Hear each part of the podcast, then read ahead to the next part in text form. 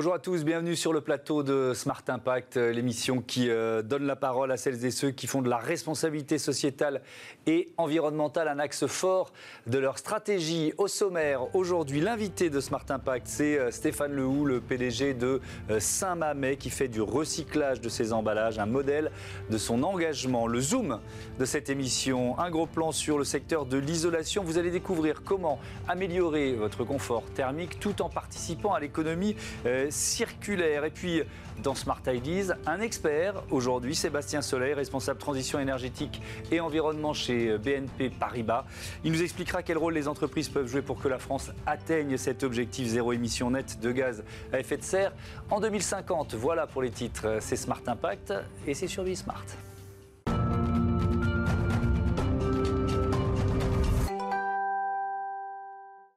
C'est une marque de grande consommation qui accompagne les Français depuis près de 70 euh, ans. Reçoit son PDG, Stéphane Lehoux, le patron de Saint-Mamet. Bonjour, vous êtes avec nous euh, en visioconférence. Vous venez de lancer une nouvelle gamme de produits pour répondre justement à la demande euh, des consommateurs. Quelle est cette gamme? Alors effectivement, nous avons souhaité lancer pour cette fin d'année une gamme composée de produits bio et sans sucre ajouté avec un packaging entièrement recyclable. Donc c'est une gamme de fruits en morceaux euh, insérés donc dans des packagings euh, métal recyclables à l'infini euh, et qui nous permet d'avoir une traçabilité, j'allais dire incomparable par rapport à tout ce qui pouvait être fait par le passé, puisqu'on travaille en direct avec des vergers locaux dans la région de Nîmes pour aller cueillir nos fruits à maturité et les mettre en boîte et faire une nouvelle gamme de produits bio sans sucre ajouté. Alors on va prendre euh, étape par étape. Je vais commencer par les emballages. Euh, euh, qu'est-ce qu'ils ont de différent des autres? Comment vous arrivez à, cet engagement, à cette promesse du 100% recyclable? Alors on a deux engagements. En fait, le premier engagement, c'est simplement un sujet sur la conserve métallique. on utilise aujourd'hui des métaux qui sont recyclables à l'infini et on continue d'avoir un engagement avec notre fournisseur de métaux euh, de faire en sorte d'utiliser uniquement des métaux recyclés pour les remettre dans le circuit, euh, ce qui nous permet d'avoir, euh, j'allais dire, un, emballage vertueux. Le deuxième axe, c'est un emballage pour les compotes qui est fait en papier cartonné type format Tetra Pak et où là on utilise 60% de déchets pour pouvoir les recycler et en faire des emballages tout à fait, j'allais dire, neufs et, de très bonne qualité pour être recyclés également à l'infini sur la mise en production de nos compotes. Alors c'est les emballages un peu triangulaires, c'est ça, un peu coniques qu'on a vu, qu'on a vu tout à l'heure que vous voyez parfois effectivement euh, dans le Happy Meal chez McDonald's par exemple. Euh, euh, est-ce qu'ils répondent à une demande spécifique des consommateurs? Est-ce que vous avez fait une étude auprès d'eux pour savoir ce qu'ils cherchaient, ce qu'ils attendaient? Absolument. Alors ça, c'est un vrai sujet sur la compote, c'est-à-dire que à l'heure où tous nos concurrents essayent de nous dire qu'ils sont les premiers à avoir lancé une compote recyclable, on a fait nous une étude auprès de nos consommateurs, une étude avec un, échantillon représentatif de 3500 personnes et qui nous permet de voir que à 82% les consommateurs nous plébiscitent pour avoir certes euh, des produits de très grande qualité hein, avec une traçabilité exigeante, avec si possible des produits d'origine bio, euh, mais également avec un emballage qui soit recyclable. Et pour nous, c'est clé, c'est-à-dire que dans notre engagement RSE, euh, je prends, euh, j'allais dire, comme point d'orgue le fait de n'avoir que des emballages recyclables à mettre sur le marché. Euh, on a encore quelques emballages plastiques sur le marché qui vont disparaître dans les mois à venir au profit d'emballages plutôt type aluminium ou papier carton. Et on, ajoute à cela euh, de la paille papier maintenant sur euh, toutes nos petites compotes pour faire en sorte que les enfants puissent euh, consommer ces compotes déjà en toute sécurité et deuxio en garantissant aux parents d'avoir la possibilité d'avoir un emballage 100% recyclable, y compris la paille. Est-ce que ça rend au produit plus cher? Alors, pas nécessairement. Quand il est bio, oui, nécessairement, puisque le coût de production d'un fruit bio en France, c'est à peu près deux fois le coût de production d'un produit conventionnel. En revanche, sur l'emballage, j'allais dire que c'est un, système vertueux où on a un engagement de cahier des charges avec nos fournisseurs qui est vraiment très très élevé euh, et où on regarde ensemble de manière collaborative la manière de faire en sorte d'avoir une filière qui soit soit existante ou soit d'investir dans une filière qu'on pourrait développer. Je pense que le, gros sujet autour du plastique en France, c'est ça, hein, c'est qu'il y a du plastique bashing tous les jours, il peut exister des solutions de recyclage plastique. Maintenant, il faut que ce soit aussi une vraie volonté gouvernementale de mettre en place des filières qui puissent recycler le plastique autant que faire se peut. Alors, il y a le contenant et puis il y a le contenu avec donc euh, euh, ces compotes sans sucre ajouté. Euh, votre objectif, Stéphane Lehou, c'était d'afficher un Nutri-Score A? Absolument, entre autres. Alors, c'est-à-dire qu'il faut qu'on soit vertueux et exemplaire dans tous les domaines. La manière dont je, je, pilote cette entreprise avec mes équipes, c'est d'être, j'allais dire, intègre et d'avoir une éthique irréprochable pour nos consommateurs et que notre consommateur soit certain que lorsqu'il consomme un produit de chez Saint-Mamet, euh, il peut avoir la garantie euh, bah, d'une production locale la plupart du temps, sauf évidemment les fruits exotiques qu'on va chercher sur un autre continent. Euh, une production qui nous permet d'avoir une traçabilité hors pair en région Occitanie et qui nous permette également de, mettre en œuvre, j'allais dire, une recette qui garantisse une nutrition optimale, soit pour les enfants, soit pour les adultes d'ailleurs, avec un Nutri-Score A, qui fait qu'à aujourd'hui, 98% de l'ensemble de la gamme euh, chez Saint-Mamet euh, est composé euh, de produits qui peuvent garantir la présence d'un Nutri-Score A, et c'est ce que vous verrez dans les linéaires des magasins dans quelques semaines. Mais, ce qui est intéressant, c'est que ce Nutri-Score, euh, il a fait l'objet quand même d'un sacré bras de fer. Il a été dur à obtenir. Les associations de consommateurs ont, bataillé pendant euh, de longs mois pour l'obtenir et, euh, et, il y a eu des réticences. ça vous oblige à changer finalement, maintenant qu'il existe, ça vous oblige à changer? Nécessairement. Enfin, la, vérité sur ce sujet-là, c'est qu'il y avait une triptyque distributeur, consommateur, industriel. Euh, moi, mon client final, au même titre que les distributeurs, c'est le consommateur final qui va acheter mon produit et qui va le stocker soit au frigo chez lui, soit euh, dans, son placard. Et à aujourd'hui, euh, la garantie pour nous, c'est absolument de garantir le meilleur produit au consommateur. Ce que je ne souhaitais pas, et c'est pour ça qu'il y a eu une bataille avec la grande distribution, c'est qu'à un moment donné, la grande distribution s'était octroyé la possibilité de mettre des labels sur les produits euh, sans nécessairement consulter euh, les, industriels. Là, on s'est mis autour de la table. Euh, pour Saint-Mamet, c'était assez facile puisque on avait déjà des produits de très grande qualité. en revanche, il y a certaines recettes, il faut le reconnaître, qui ne matchaient pas avec un Nutri-Score Donc, on a déployé beaucoup d'énergie et d'argent auprès du service R&D chez nous pendant deux ans pour arriver à avoir 98% de recettes avec ce fameux Nutri-Score. Ça veut dire arriver à un zéro pour, enfin, sans sucre ajouté, c'est compliqué. Ça semble étonnant, ça. C'est très compliqué parce que vous avez des enjeux gustatifs, vous avez des enjeux aromatiques. Euh, donc, on a aujourd'hui euh, une nouvelle usine euh, à l'intérieur de laquelle on utilise prioritairement donc le jus du fruit qu'on retraite et qu'on réintègre de manière très naturelle dans nos packaging, quel que soit le produit qui fait que le sucre que vous allez trouver dans nos produits est issu exclusivement des sucres du fruit. Il n'y a pas de perte. Alors, c'est un chiffre qu'on a déjà donné euh, dans, cette émission. Euh, l'agriculture bio, ça représente seulement 8,5% de la surface agricole utile en France. Euh, vos produits aujourd'hui, vous êtes à quel pourcentage de bio? Alors aujourd'hui, Saint-Mamet, c'est 9,4% de bio dans nos ventes. il y a énormément de demandes sur ce, ce, type de produit. Maintenant, comme vous le dites euh, à très juste titre, euh, malheureusement, la surface n'est pas extensible euh, de manière accélérée. Le seul engagement nous comprend aujourd'hui, c'est que 30% de nos terres seront bio à fin 2022. C'est un engagement qu'on a pris avec la coopérative avec laquelle nous travaillons de manière exclusive. Ça veut dire que vous accompagnez les agriculteurs, les exploitations dans leur transformation, c'est ça? Absolument. C'est-à-dire que le, niveau de rémunération accordé aujourd'hui aux arboriculteurs qui travaillent avec Saint-Mamet leur garantie euh, des débouchés euh, jusqu'à horizon mai 2036, puisqu'on a un contrat cadre qui permet ça. On leur donne de la visibilité sur les prix trois ans à l'avance. Et nous travaillons à faire en sorte de les engager en contrepartie à de la replantation. C'est-à-dire qu'aujourd'hui, on a encore besoin de plus de fruits. Et euh, la nouvelle épidémie Covid-19 a prouvé que la consommation de nos produits ne faisait qu'accélérer.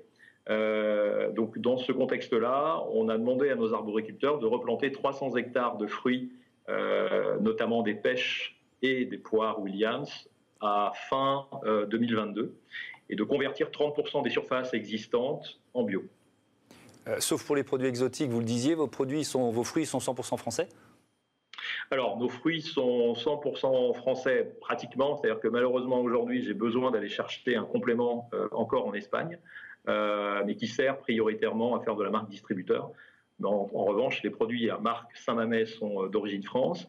Et ensuite, je vais chercher effectivement des fruits exotiques, notamment aux Philippines, en s'assurant que nos fournisseurs aient les mêmes objectifs RSE que ceux de Saint-Mamet. C'est-à-dire que là où je vais chercher des ananas Saint-Mamet, vous pouvez être garanti que euh, ce sont euh, des endroits où on limite l'utilisation d'eau pour faire grandir euh, nos fruits.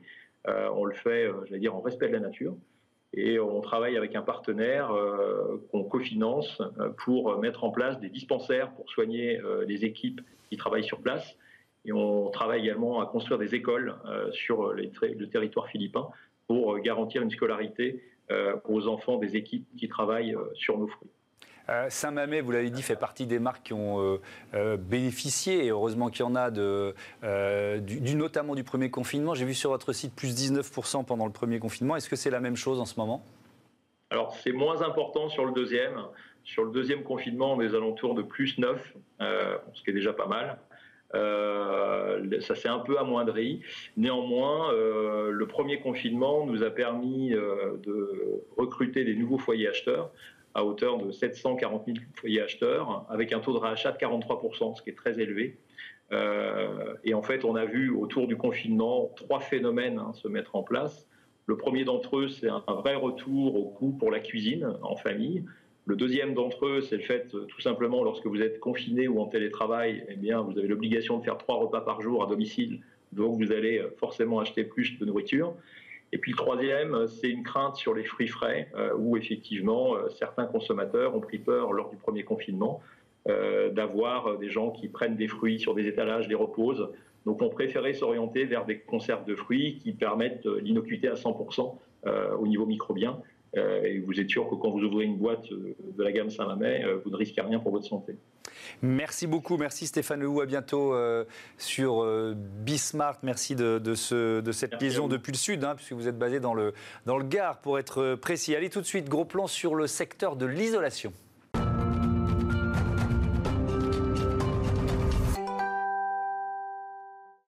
Zoom sur le secteur de l'isolation thermique tout de suite et, on est en visioconférence avec euh, Stéphane Lagneau qui est le directeur, directeur réseau chez Isocombe. Vous êtes avec nous euh, en conférence depuis euh, le Tarn. Bonjour, votre métier c'est donc l'isolation des logements. Évidemment, vous êtes au cœur des enjeux d'économie d'énergie en France parce que c'est peut-être ça qu'il faut mettre en avant pour commencer. Tout à fait, bonjour.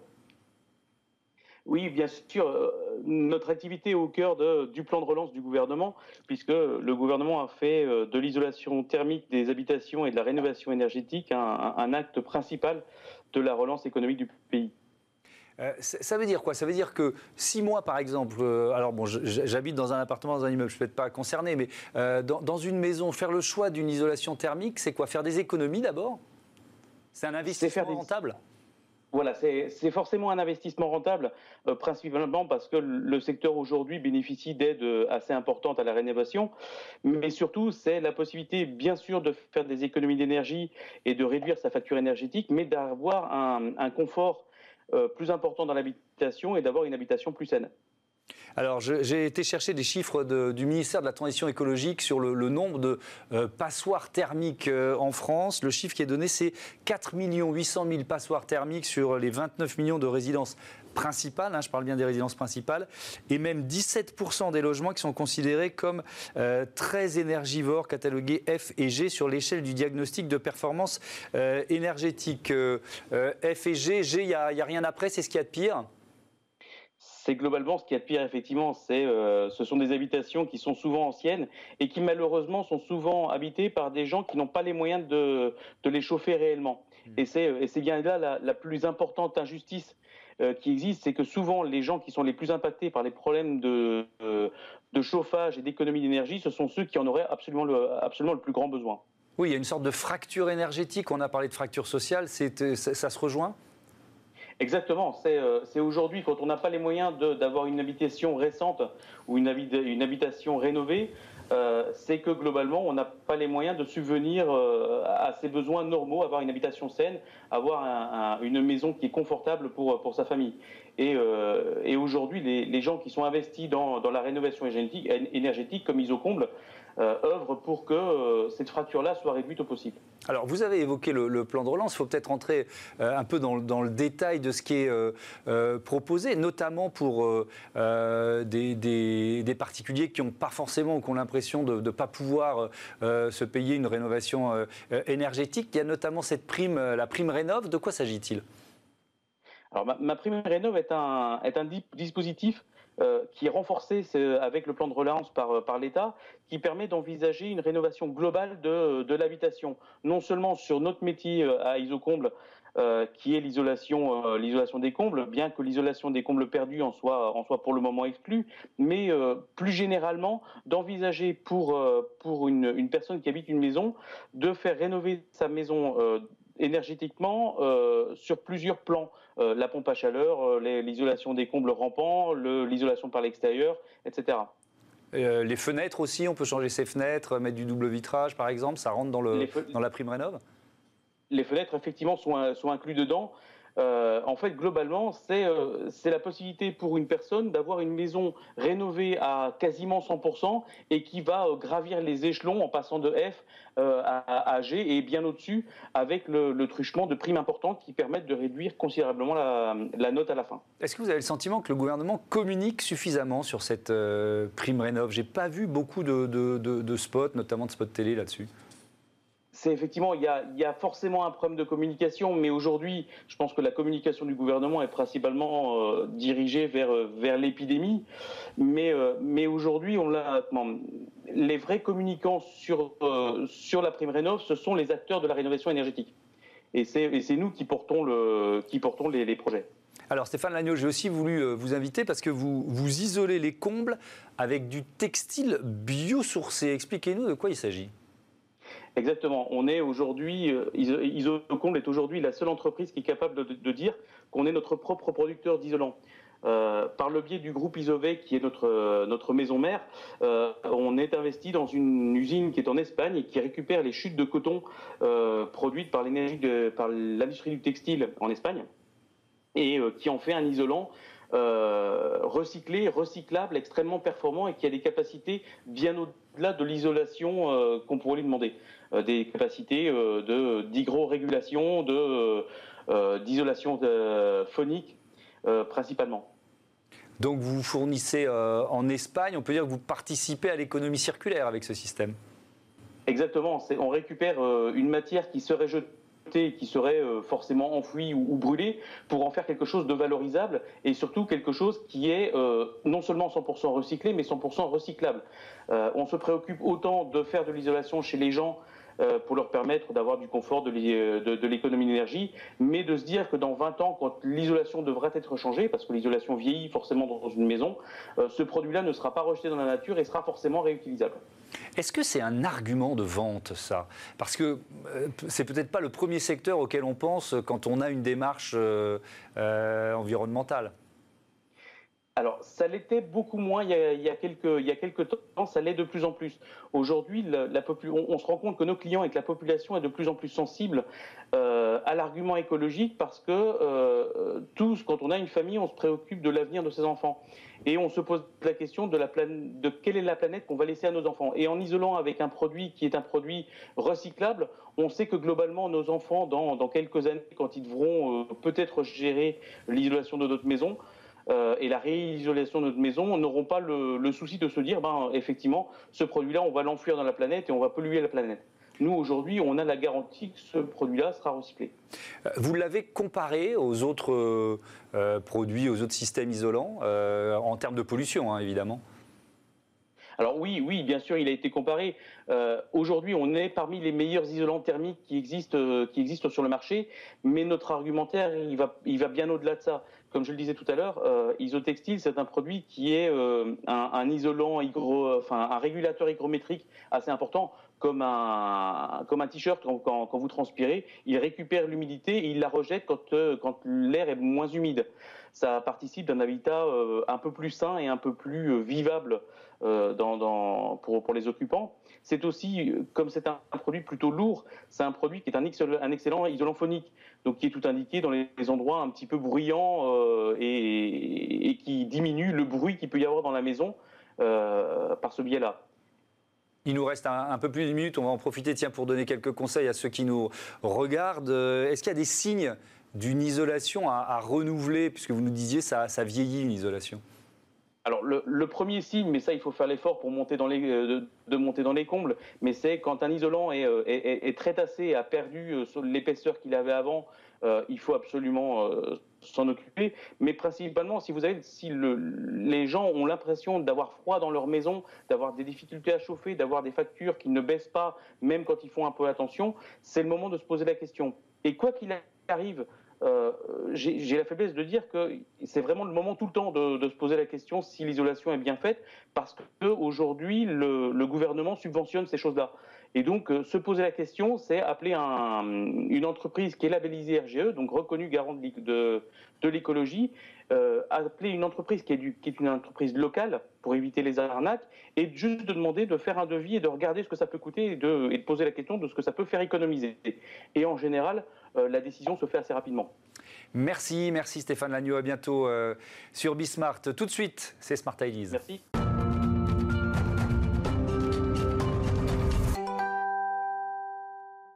Parole d'expert aujourd'hui euh, dans euh, Smart Ideas avec Sébastien Soleil. Bonjour. Bonjour. Bienvenue. Vous êtes responsable transition énergétique et environnement chez euh, BNP Paribas. Vous allez nous expliquer quel rôle les entreprises peuvent jouer pour que la France atteigne cet objectif mm. qui est un objectif planétaire, un objectif collectif de zéro émission nette de gaz à effet de serre en, 2050. C'est quoi? C'est un défi collectif à relever? Vous le, vous le percevez comme ça, vous aussi?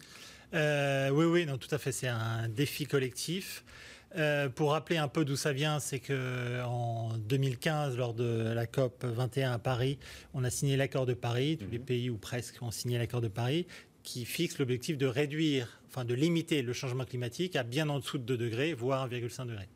Et cet accord de Paris dit aussi autre chose, dit que pour limiter ce réchauffement climatique, il faut être en mesure d'atteindre la neutralité carbone dans la deuxième moitié du siècle. Donc pour les pays développés, c'est 2050. La neutralité carbone, c'est d'abord de réduire nos émissions de gaz à effet de serre tous euh, autant que possible mhm. et de capter euh, les émissions résiduelles de gaz à effet de serre pour les séquestrer et dans les, soit dans les sols, soit dans les plantes, soit mmh. dans des stockages artificiels. Donc ça, c'est l'objectif. Mais, mais c'est un, nous, on s'en rend compte quasiment quotidiennement ici dans l'émission. C'est un choix de société qu'on est en train de faire. C'est tout à fait un choix de société. Alors déjà, pour donner l'ampleur du défi, je pense que je vais donner quand même deux chiffres. Euh, premier chiffre, ça consiste pour la France à réduire nos émissions de gaz à effet de serre de 5% par an tous les ans d'ici 2050, soit 10 fois plus que ce qu'on a fait depuis 90. Autre exemple qui est assez marquant, une étude a été publiée sur euh, la baisse des émissions au niveau mondial suite à la pandémie. Donc de janvier à avril, les émissions mondiales ont été réduites d'environ 8,6%. En tendance annuelle, parce qu'il y a un peu de reprise, ça va faire entre 4 et 5% par an. Donc il, faut, il faudrait répéter cette réduction annuelle tous les ans mmh. d'ici 2050.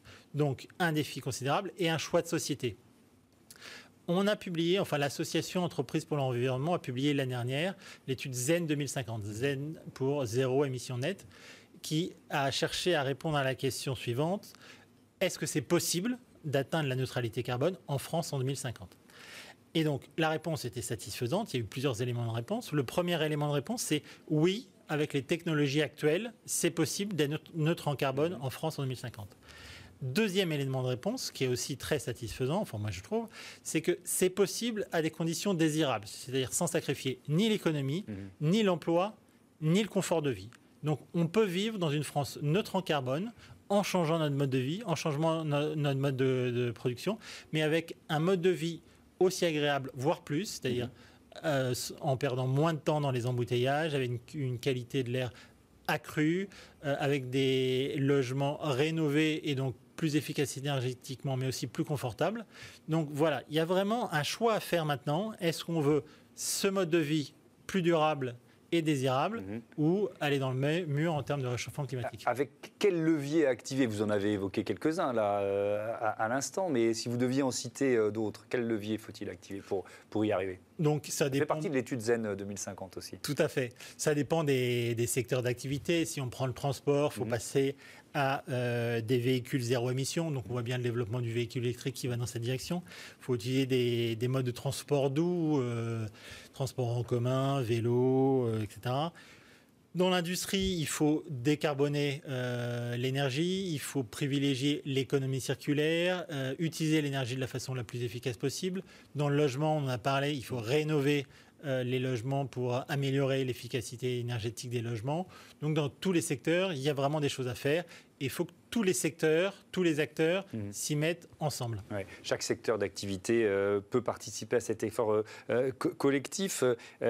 moi, le sentiment que j'ai en présentant cette émission depuis le mois de septembre, c'est que les entreprises sont en train de devenir un levier qui est presque plus puissant, j'exagère peut-être un peu, mais aussi puissant que le levier des États. Est-ce que vous êtes de cet avis? Alors clairement, euh, plus puissant, je ne sais pas, mais aussi puissant et indispensable à la transition, ça c'est clair. Parce que de toute façon, cette transition, pour qu'elle réussisse, il faut que toutes les catégories d'acteurs euh, aillent dans la même direction et la, la, mènent conjointement. Donc les États ont encore un rôle considérable à jouer. Alors déjà en donnant la vision de long terme, en définissant des réglementations, en promouvant l'innovation. Les citoyens consommateurs, bien entendu, ont un rôle capital. Ils doivent accepter de, changer de vie, de changer de mode de vie, euh, accepter d'acheter des produits et services bas carbone. Et les entreprises ont un rôle capital et multiple. Alors c'est quoi ce rôle? D'abord nous devons proposer, les entreprises doivent proposer euh, des produits et des services bas carbone pour que les citoyens et consommateurs puissent euh, décarboner leur mode de vie. Mais ça ne suffit pas. Il faut aussi qu'on forme nos collaborateurs et qu'on sensibilise les consommateurs. Je vais vous donner un exemple. Moins d'une minute sur euh, le financement de la transition le financement de la rénovation énergétique des logements. Donc nous, BNP Paribas, on propose à nos clients une offre de crédit consommation à taux réduit énergie bio, donc 1% ou 0%, pour financer les travaux de rénovation énergétique. Donc on doit proposer cette offre, on le fait. Il faut aussi qu'on forme tous nos collaborateurs, parce que c'est enfin tous nos conseillers commerciaux, pour qu'ils proposent cette offre à ses clients. Et après, on estime que notre rôle, c'est aussi d'accompagner nos clients pour les aider, pour les sensibiliser au fait que c'est utile de rénover énergétiquement, les aider dans la définition des travaux à faire, du budget euh, nécessaire, des aides, dont, des aides publiques dont ils peuvent bénéficier et pour les accompagner globalement dans l'ensemble de leur parcours de transition énergétique. Et ça rejoint la thématique qu'on avait juste avant vous, euh, puisqu'on parlait notamment de la, prime Rénov, euh, qui est boostée par euh, le, plan de relance et la transition écologique. Merci beaucoup, merci Sébastien Soleil. Je rappelle que vous êtes responsable transition énergétique et environnement chez BNP Paribas. Voilà, c'est la fin de cette émission. On se retrouve demain à 9h midi, 20h30 sur Bismart. Bonne journée à tous. フフフ。